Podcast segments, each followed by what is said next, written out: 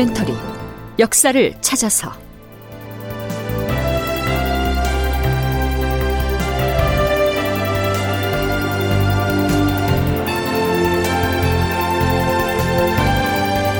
제 956편 울산성 전투. 누가 이기고 누가 졌나. 극본 이상락 연출 최홍준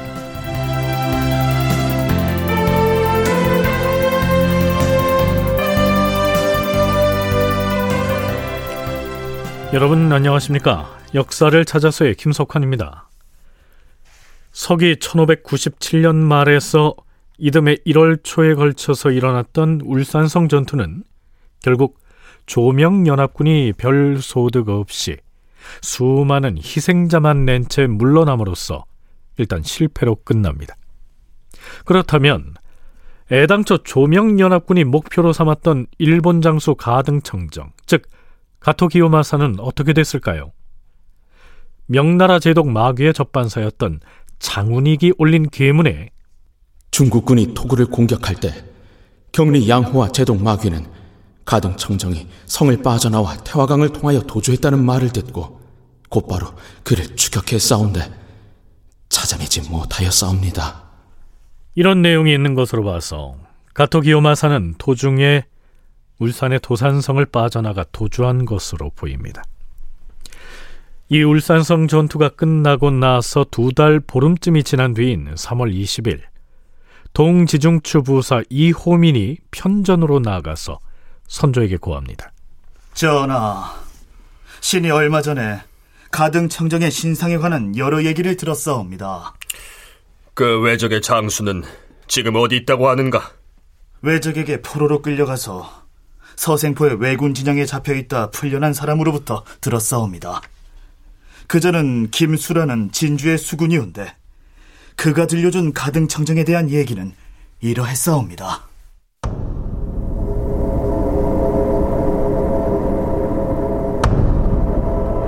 그때 가등청정은 서생포의 왜군 진영에 있었는데 전년 12월 21일에 휘하 장수가 뛰어와 보고하였다.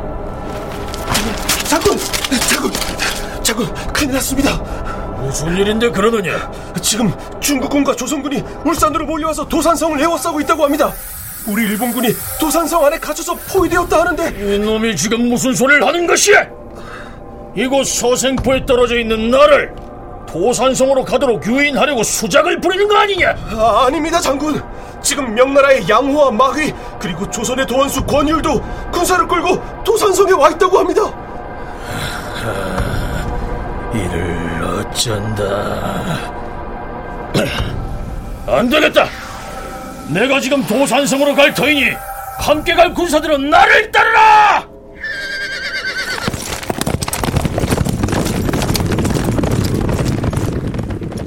12월 23일 밤 가토 기요마사는 비로소 50명의 군사를 거느리고 도산성을 향해 떠났다.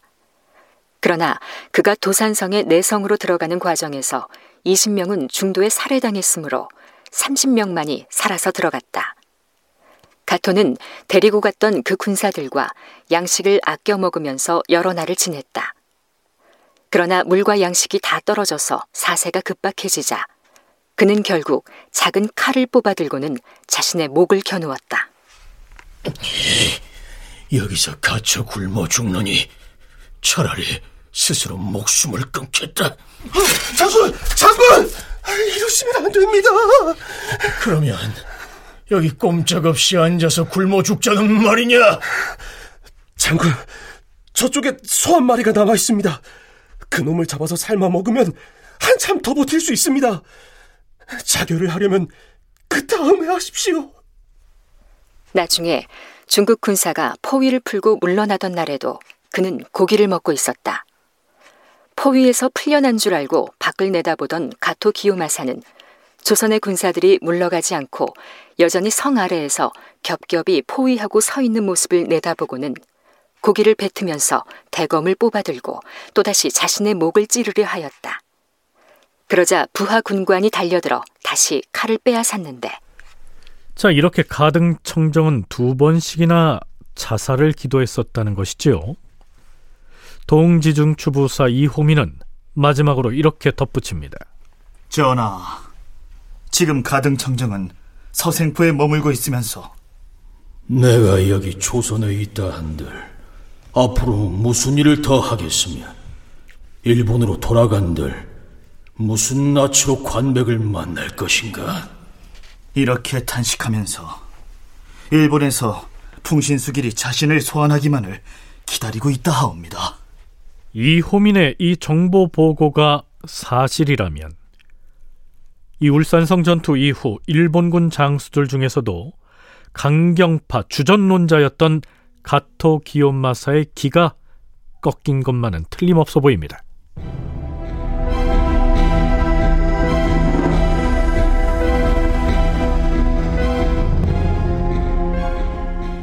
자, 그렇다면 이 울산성 전투에선 누가 이기고 누가 졌을까요? 일본군이 점거하고 있던 성을 탈환하겠다고 기세 좋게 진격을 했던 조명연합군이 결국 뜻한 바를 이루지 못하고 물러나왔으니 패전이라고까지는 할 수 없을진 몰라도 일단 목적을 이루지 못하고 실패를 한 것만은 사실이죠. 자, 왜 실패했을까요? 건국대 박물관 박재광 학예실장의 얘기 들어보시죠. 완벽하게 봉쇄 작전을 하게 되면 사실은 승리할 수 있어요. 청나라군이 사실은 남한산성에서 그 전략을 쓰거든요. 그 남한산성을 몇 겹으로 외싸고 거기에다가 목책성을 설치해 놓은 다음에 방울을 달아서 개미 새끼 하나도 못 들어가게 이렇게 하거든요. 그러면은 결국엔 식량이 떨어지고 하면은 결국엔 두 손 두 발 들고서 실제적으로 명나라군과 청나라군이 싸울 때도 홍타이지는 사실은 그런 경험을 해서 그걸 적용하기도 하거든요. 근데 이제 당시 전연합군은 도산성에 그렇게까지 철저하게 봉쇄 작전은 치지 못했던 거죠. 하지만 그 전투를 총지휘했던 명나라의 경리 양호나 제동 마귀의 입장에서 변명을 하자면 이 울산 도산성의 한 면이 태화강의 하류와 접해 있어서 촘촘하게 포위망을 구축하는 데는 한계가 있었고 또한 겨울철임에도 큰 비가 내리는 등 악천후가 수일 동안이나 이어졌던 점은 고려를 해야 하겠지요. 일본군의 입장에서 보더라도 총대장격이었던 가토 기요마사가 자살을 두 번씩이나 시도할 정도로 고전을 했으니까요. 결국 승전했다고는 볼 수 없을 것 같습니다. 그럼에도 일본에서는 아직까지도 이 울산성 싸움을 두고는 나름대로 분전을 한 전투다 이렇게 평가하고 있다고 합니다. 육군 박물관 이상훈 부관장의 얘기 들어보시죠. 며칠 견뎠으니까 마치 우리나라가 1차 진주성 전투 때 방어하듯이 그런 상황처럼 이제 일본 일본 사람들은 그렇게 생각을 하는 거죠. 일본 사람들은 이제 그 자기들의 인상 깊은 새 전투 중에 하나라고 생각을 합니다. 어, 그런데 어, 크게 이제 그 실패한 전투는 아니었고, 그래도 일본군을 거기서 다 밀어낸, 어, 뭐 밀어내지는 못했지만 일본군에게 굉장히 큰 타격을 입힌 전투였습니다. 근데 이제 문제가 되는 것은 그 과정에서, 어, 이렇게 그 완전히 가토 키오마사 군대를 몰아내지 못하고 성을 함락시키지를 못했는데 총사령관이라고 할 수 있는 양호가 중국에다가 전투에 이겼다는 보고서를 낸 게 이제 문제가 되는 것입니다. 양호가 명나라에 이 전투의 결과를 어떻게 보고했는지 그리고 그것이 무슨 문제를 야기했는지에 대해선 나중에 살펴보기로 하죠.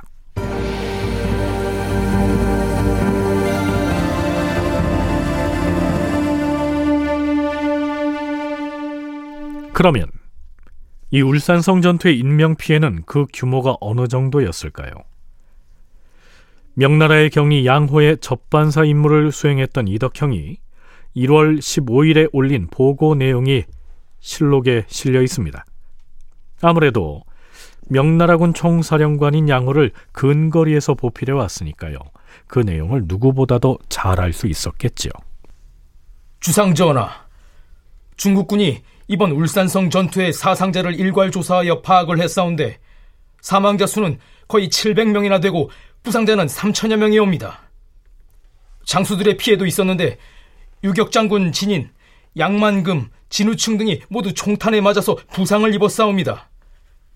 그리고 1월 4일에 군대를 철수시킬 때 태화강 하류에서 왜군의 습격을 받아 사망한 절강의 병사들과 조승훈이 지휘하던 기병들 중 사망한 사람들의 실제 숫자는 아직 조사를 하지 못했사옵니다. 도산성의 포위를 풀고 철수할 때 태화강 쪽에 진을 쳤던 일부 부대에서는 이 철수 명령을 듣지 못하고 우물쭈물하다가 일본군의 기습 공격을 받아서 많은 희생자를 냈었는데요. 그들을 빼고도 사망자가 700여 명이었다고 하니까요. 최종적으로 집계를 한다면 희생자의 규모는 훨씬 더 커지겠지요. 이덕형보다 하루 늦게 부총병 이염의 접반사였던 이덕열은 또 이렇게 보고합니다. 전하, 도산성에서 각 부대가 철수할 때 왜적은 이때다 하고 군사를 불러 모아서 30리 밖까지 추격하여 왔사옵니다. 중국군의 전사자가 헤아릴 수 없이 많았는데 그 수가 3천이라고도 하고 혹은 4천이라고도 하였사옵니다. 특히 맨 뒤에 철수를 했던 한 부대는 거의 몰살을 당했다고 하는데 중국군 내부에서는 그 내용을 숨기고 있어서 아직 정확한 숫자를 알지 못하겠사옵니다. 철군이 갑자기 이루어졌고 적이 바로 추격해 왔으므로 스스로 패배를 자초하였사옵니다. 그런데요. 조선군의 피해에 대해선 아군의 사상자도 많았다. 이렇게만 적고 있어서 전사자가 몇 명이나 됐는지를 알 수는 없습니다. 그런데 조선 사람들의 피해는 비단 일본군에 의한 것만은 아니었습니다. 이덕열에 이어지는 보고 내용 들어보시죠.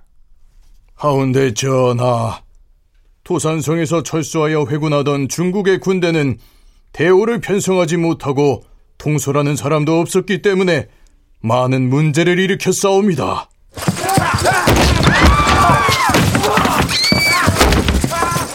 중국군은 촌락에 들어가서 백성들의 재물을 마구 수탈하는가 하면 심지어는 사람을 죽이는 자까지 있었으니 마치 외적이 지나간 것과 마찬가지였사옵니다.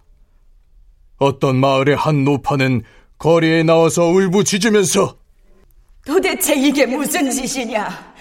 우리가 굶주림을 잡아가면서 쌀을 찌어서 군량을 댄 것은 외적을 평정하는 날을 기대해서였는데 중국의 군사들이 이와 같은 만행을 일삼으니 어느 백성이 다시 살아갈 날을 기대할 수가 있겠는가? 그렇게 원망과 탄식을 토로하였는데 그 말을 듣고는 눈물이 흐르는 것을 참을 수 없었사옵니다. 철수하여 돌아오는 중국의 군사들이 백성들에게 큰 폐해를 끼친다면 이것을 방치하여서는 아니 될 것이다. 비변사에서는 사실대로 군문에게 고하도록 조치하라. 군문에 고하라 하는 이 말은 당시 서울에 와 있던 명나라군의 총사령관 형계에게 알려라 이런 뜻이죠.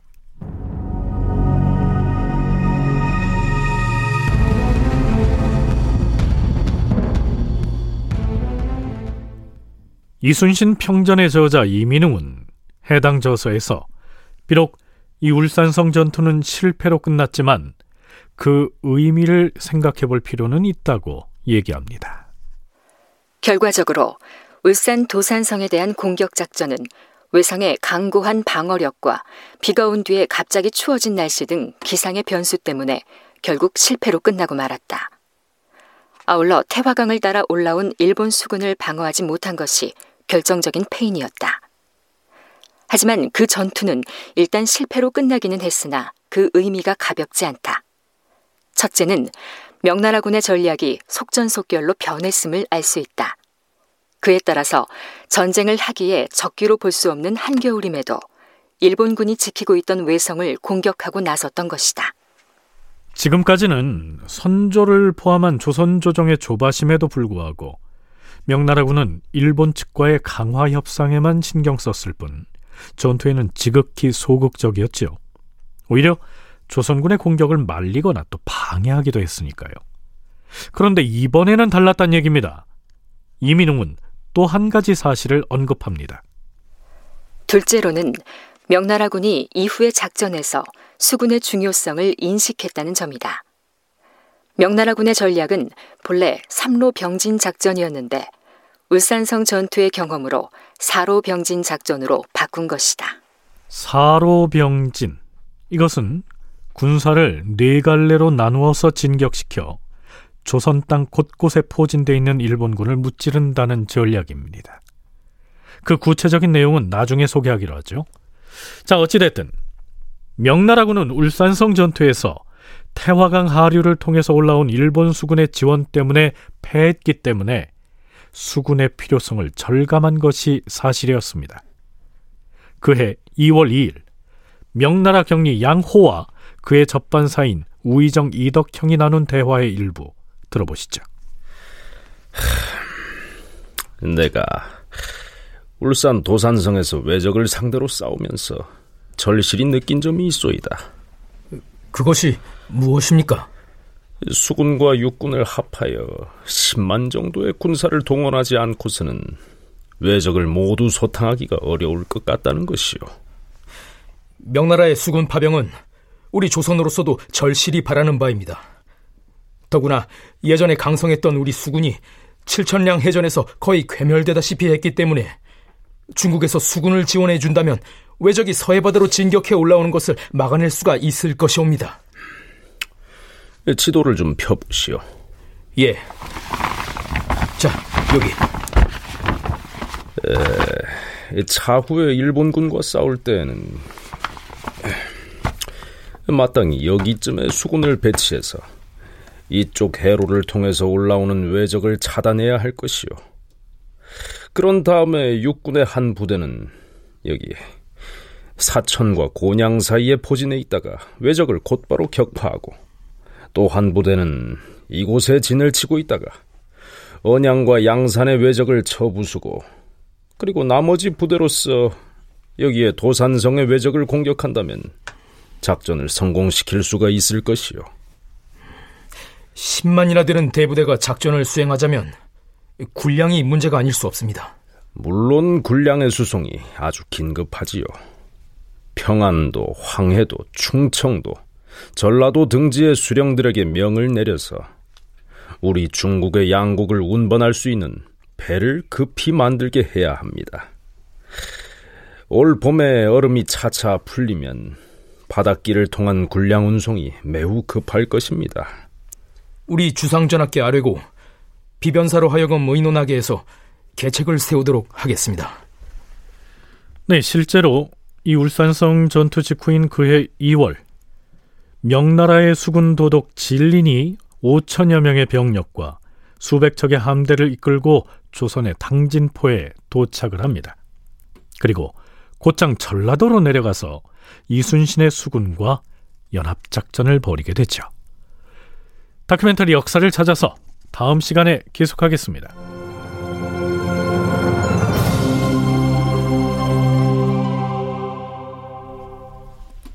출연 석승훈, 박주광, 서정익, 송백경, 지병문, 황원종, 유인선, 김희승, 장지민 낭독 김성희 해설 김석환 음악 박복규 효과 신철승 김성필 기술 이현주